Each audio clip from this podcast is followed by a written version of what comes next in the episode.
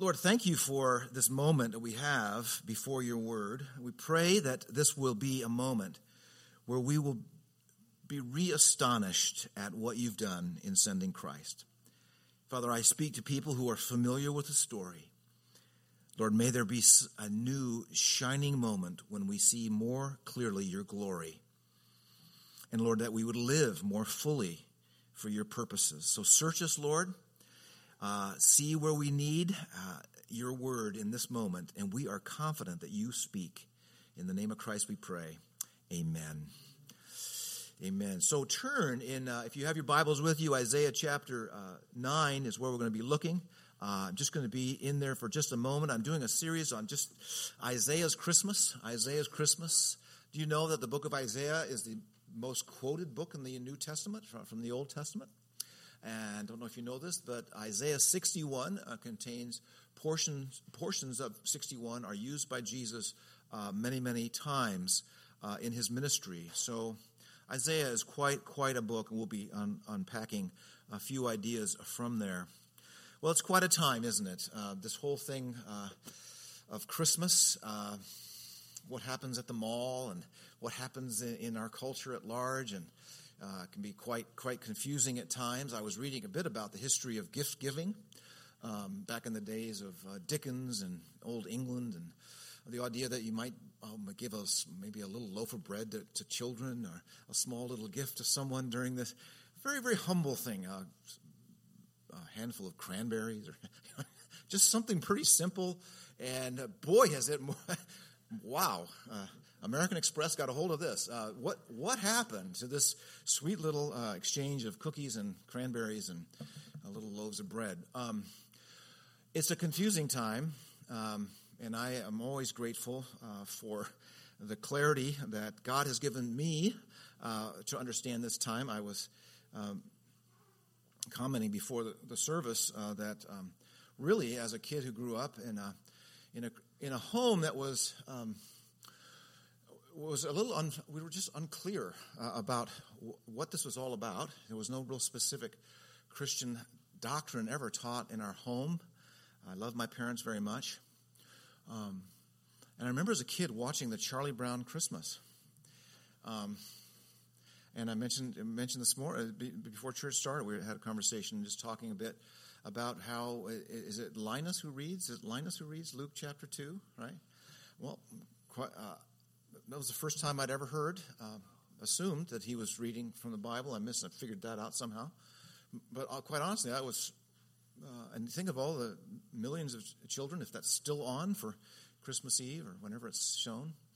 Um, really, that was the first time for me ever hearing um, something of the Christmas story. Uh, I'll share this story because I'm the, uh, the person has moved. Uh, I'm pretty sure they moved, but um, it's actually up here in one of these neighborhoods here nearby.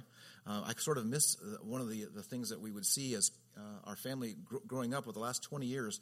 This house finally sold, and so we no longer see the exhibit out on the lawn. Um, there, uh, there's a lot of inflatables now. I don't know if you noticed this. There's inflatables, all the inflatables. Some lawns are just full of inflatables. If that's you, I'm sorry I've offended you. but um, uh, there was one right, right, up the street here um, that was really uh, intriguing. It was a, uh, a, six foot tall plastic Santa. Uh, if I mentioned this before, but and he, he and his fingers were going up, kind of like a disco thing, kind of a John Travolta thing, you know. And he's kind of pointing up, and then above him, and this is outside on the lawn, and above him, uh, under the the sill of the the roof there, um, the overhang was a disco ball and a light on the disco ball. And so as you drive by, you'd have, you know, you'd have this thing going on. Um, and so we called him Disco Santa uh, as a kid growing up. And, and I miss him because the people moved. So I, am disoriented. Uh, I don't know what season it is without, without Disco Santa. Um, but um, it really does speak to um, a bit of our time, doesn't it? That um, that there's an, an increasing secularization of our culture, and for us, we say, well, that is the way it is. We can certainly do what we can to influence our culture, but we as a church can be our own culture. The gospel comes to create a culture, a counterculture.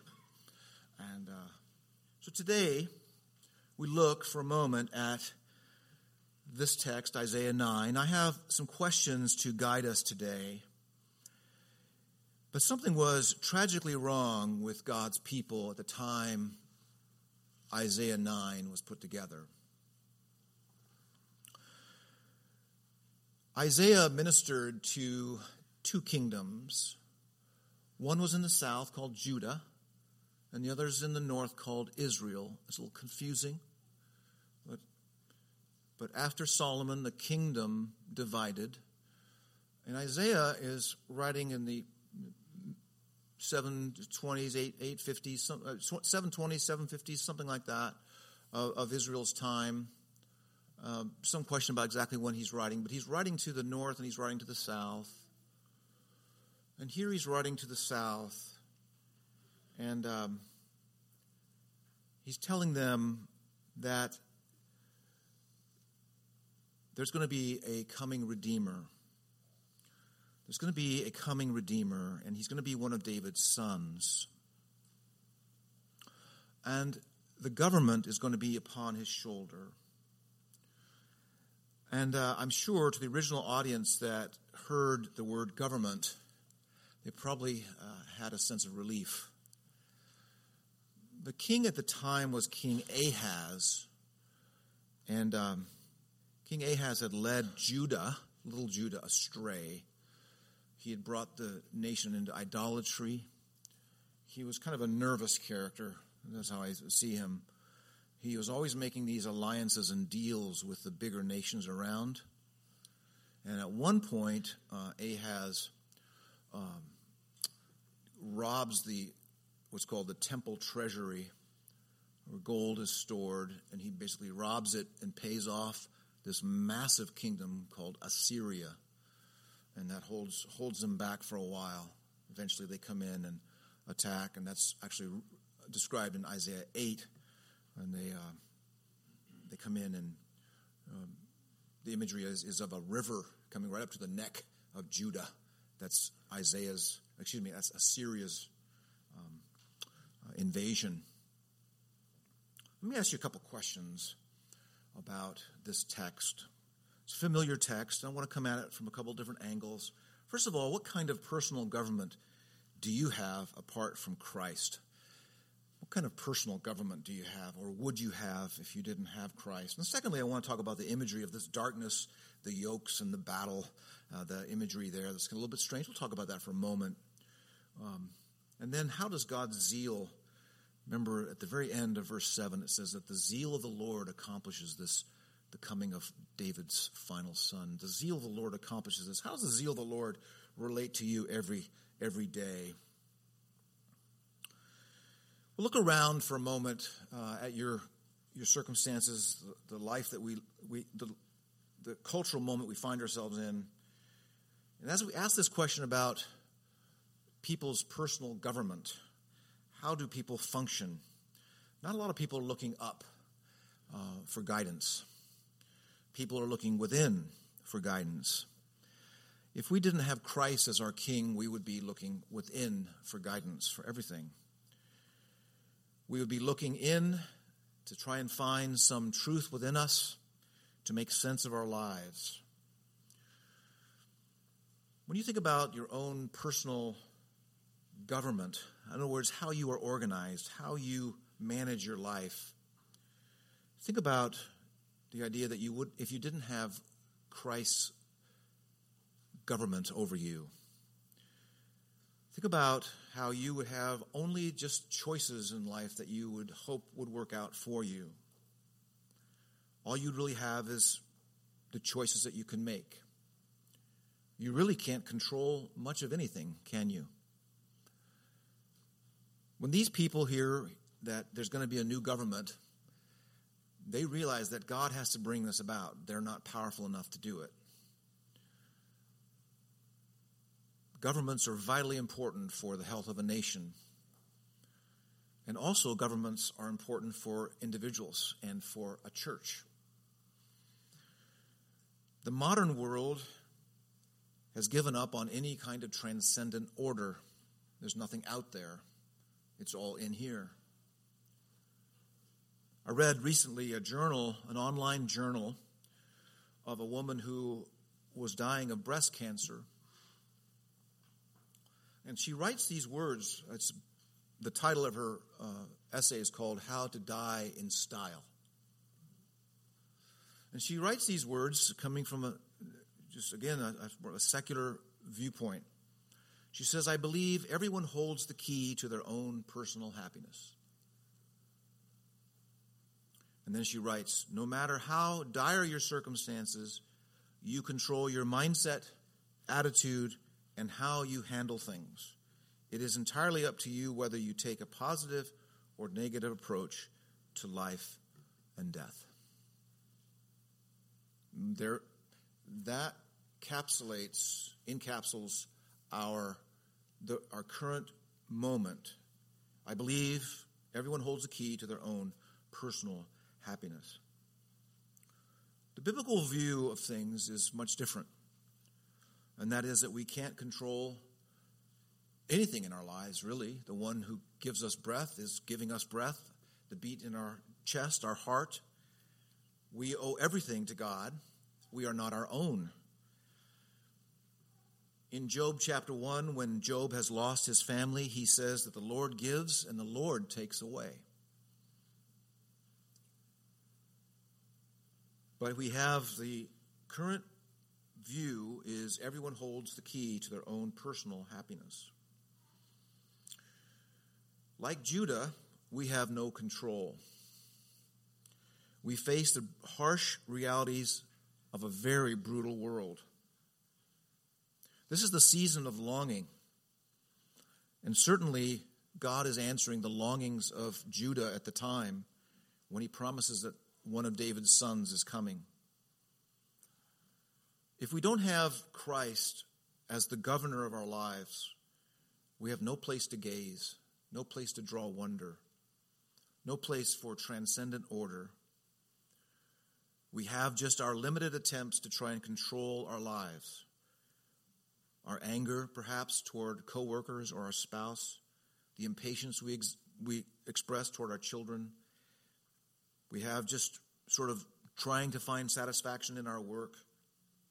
We have just ourselves. And those of you who are older, young people kind of hear this and go, "Well, I can set my goals and I can I can achieve and I can get and I can I can uh, get what I want out of life." Those of us who are older know goals are great. Achievement is fine. Success, sure.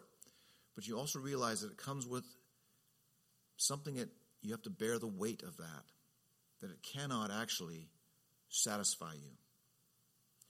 What God gives his people here is a government that is deeply satisfying. Why do I say that? Well, it's a government like David's government. What did David do?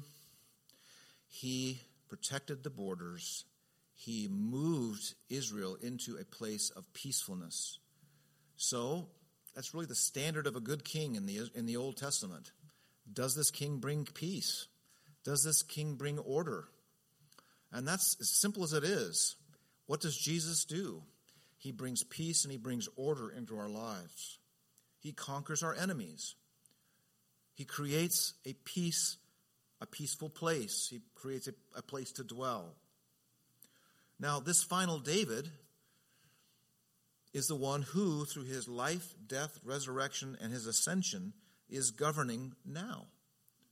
This is central to our belief as a church, in fact, even our government as a church. We gather not in hopes that Jesus will reign someday, some people actually have, well, he gets to reign for a thousand years at the end of the age. We, we think that's a little bit odd. That the idea, uh, this comes from Revelation 20, the idea is that it's an extended, long period of time that begins with the ascension of Jesus. And so, what we believe is that Christ is reigning now. And one book that we have just to look at is the book of Acts. If you want to figure out, well, is Jesus really king? How's this all work? There's Satan, there's evil, there's sin. How's this all work? Well, read the book of Acts, and you'll see that Christ is the risen king sending the Spirit, empowering his apostles through the preaching of the word, and Christ is king, and the kingdom is growing. So we just all you need is the book of Acts to see, wait a minute. Jesus is not in some doctor's lounge waiting for some time period to come. It is it's happening now. And if if in our personal government we don't have Christ as our governor, as the king, as the, the one ruling like David, then we are scrambling. We are scrambling to figure out order and peace in our own lives. Ahaz looked at this tiny moment in his life, this anxious king, this tiny little slice of, of, of, of, of, of, of a few years. And what he did was he turned away from the living God, tried to manage it all himself, and worked deals, manipulate, trying to manipulate peace through money and other means. He lives through the compulsions of his fears. Christ, in contrast, lived based on the Father's will. Ahaz used the resources of Judah in the temple to buy off the Assyrians. Christ used his own body to purchase us. So, just some, again, just think about this. Do, pretty simple idea here. Do you see yourself under a government? I mean, do you see? You're Americans here. Uh, well, if they're there, they are uh, by the people and for the people, and we put them in there, we, right? Well, do you imagine things differently for you as a believer? That God in His grace didn't wait around for you to vote Jesus in. That this, this is the from eternity, this appointed king has come, that we were always, as human beings, meant to have a mediator who mediates a kingdom. God, the second of the Trinity, second person of the Trinity. This is what God always intended. And so I just, it's more of a general exhortation. Do you see yourself as under a government? If you're a member of the church, you are saying, I need to be under the government of the church, the government of Christ ultimately. So, just a, just an opening. Where would you be without this? Where think imagine where would you be without this this loving, kind, gracious, governing Jesus over your life? Let's take a look just for a moment. This leads us to the second idea. Why the imagery of darkness and the yoke and the battle? Notice in verse 9, uh, excuse me, verse 6, it says, For unto us a child is born. Now, that little word for is connecting to all that's gone on before, right? So, in verse 6, For unto us a child is born, it's a conclusion about what's happened before. Now, what has been set up? What's been described? What's been uh, described? What Isaiah has been describing are moments are moments that can be described as joyful or decisive, right? So Isaiah is weaving together metaphors. What is it like when God comes through? For unto us a child is born. Okay, what are you referring to? God comes through by restoring former glory. They are a people who are oppressed by other nations and by bad kings. And yet, what Isaiah does is he presents here, in, for instance, in verse 5, he says, Every boot of the trampling of, a, of the trampling warrior. Do you see that there? What's that to do with Advent? Like, what, what's going on there? Well, it's describing the scenes after a decisive battle. Think of this, you know, smoke smoldering, and um, you think of soldiers walking across, you know, and kind of checking things out. Well, it's a decisive battle has happened, and the only thing left is sort of to burn stuff up. That's the imagery that Isaiah uses. A decisive battle has, has taken place, and it's time for rejoicing. joy because a decisive battle has taken place, or joy because a great harvest has taken place. Look at verse 3. You have multiplied the nation, you have increased its joy. They rejoice with you as with joy at the harvest. And then again, a mention of the spoil of war. Look at verse 2. The people who walk in darkness have seen a great light. Those who dwell in a land of deep darkness, on them a light has shined. Isaiah is weaving metaphors, decisive battles, joy in harvest. It's, it's a, the, the heart is being overwhelmed. Now, all those are images of what? What is it like to have a son announced? What's it like to have uh, the great son of David uh, uh, arriving? What's it like? It's like a decisive battle. It's like joy at the harvest. It's like a great light shining in the darkness. That's what it's like. And then verse 6 For unto us a child is born.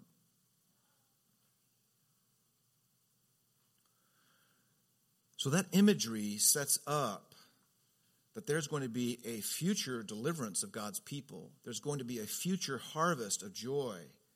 There's going to be a time when people, God's people are going to look and see that God has acted, acted decisively for them in establishing the great Son of David in the future. This is the, the deliverance that's yours in Christ.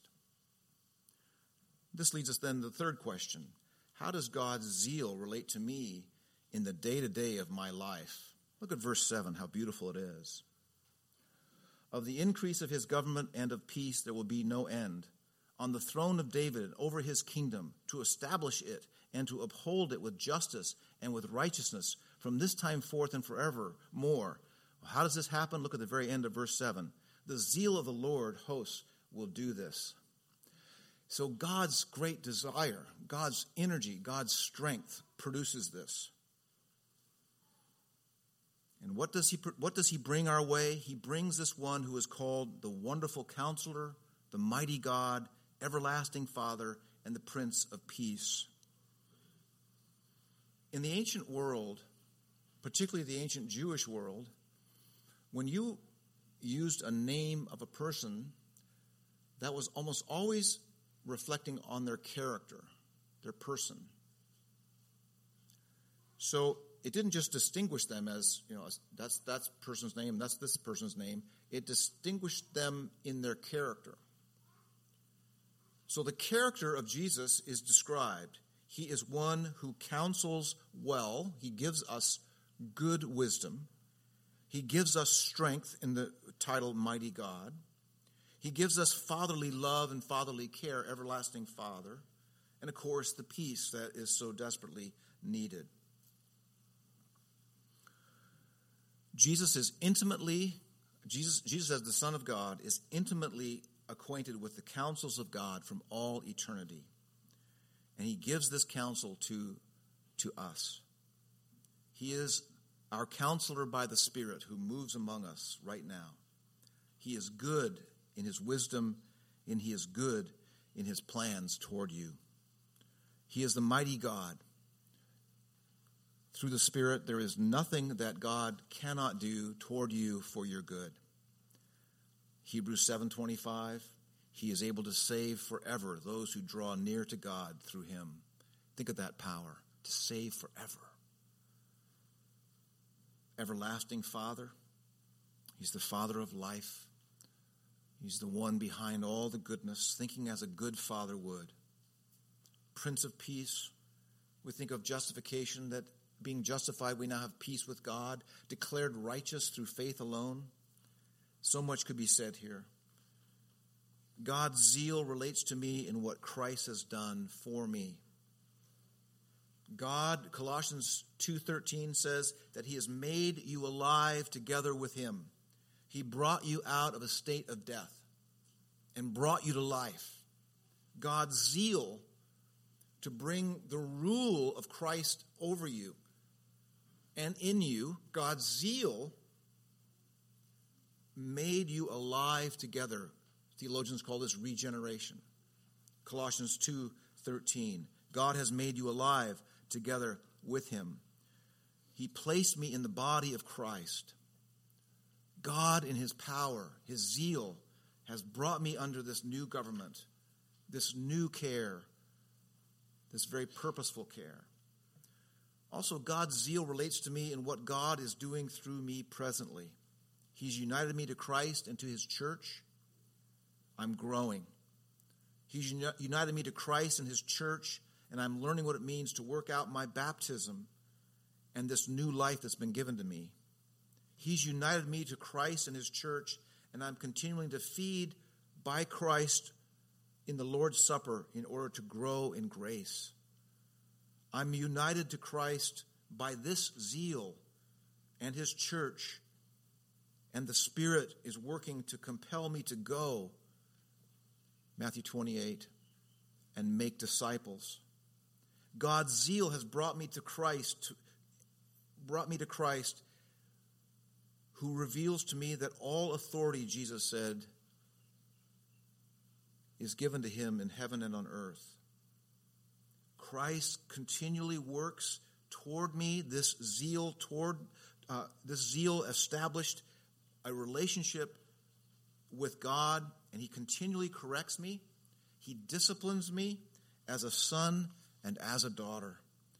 This discipline is actually a sign that I am adopted.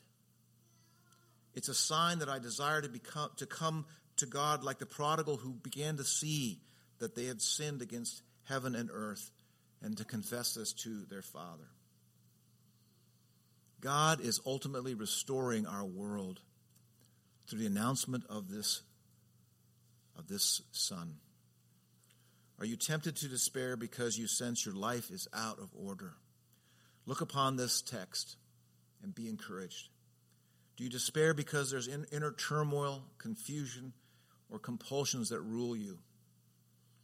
God in His grace understands all those things. And the promise of, of verse 7 is the increase of His rule, His government over you, will, will continue. And that's for our good. God's zeal toward you is your hope and not your strength, and not your own strength. And may this hope flood your heart today, for the greater Son of David is at work in you. Let's pray.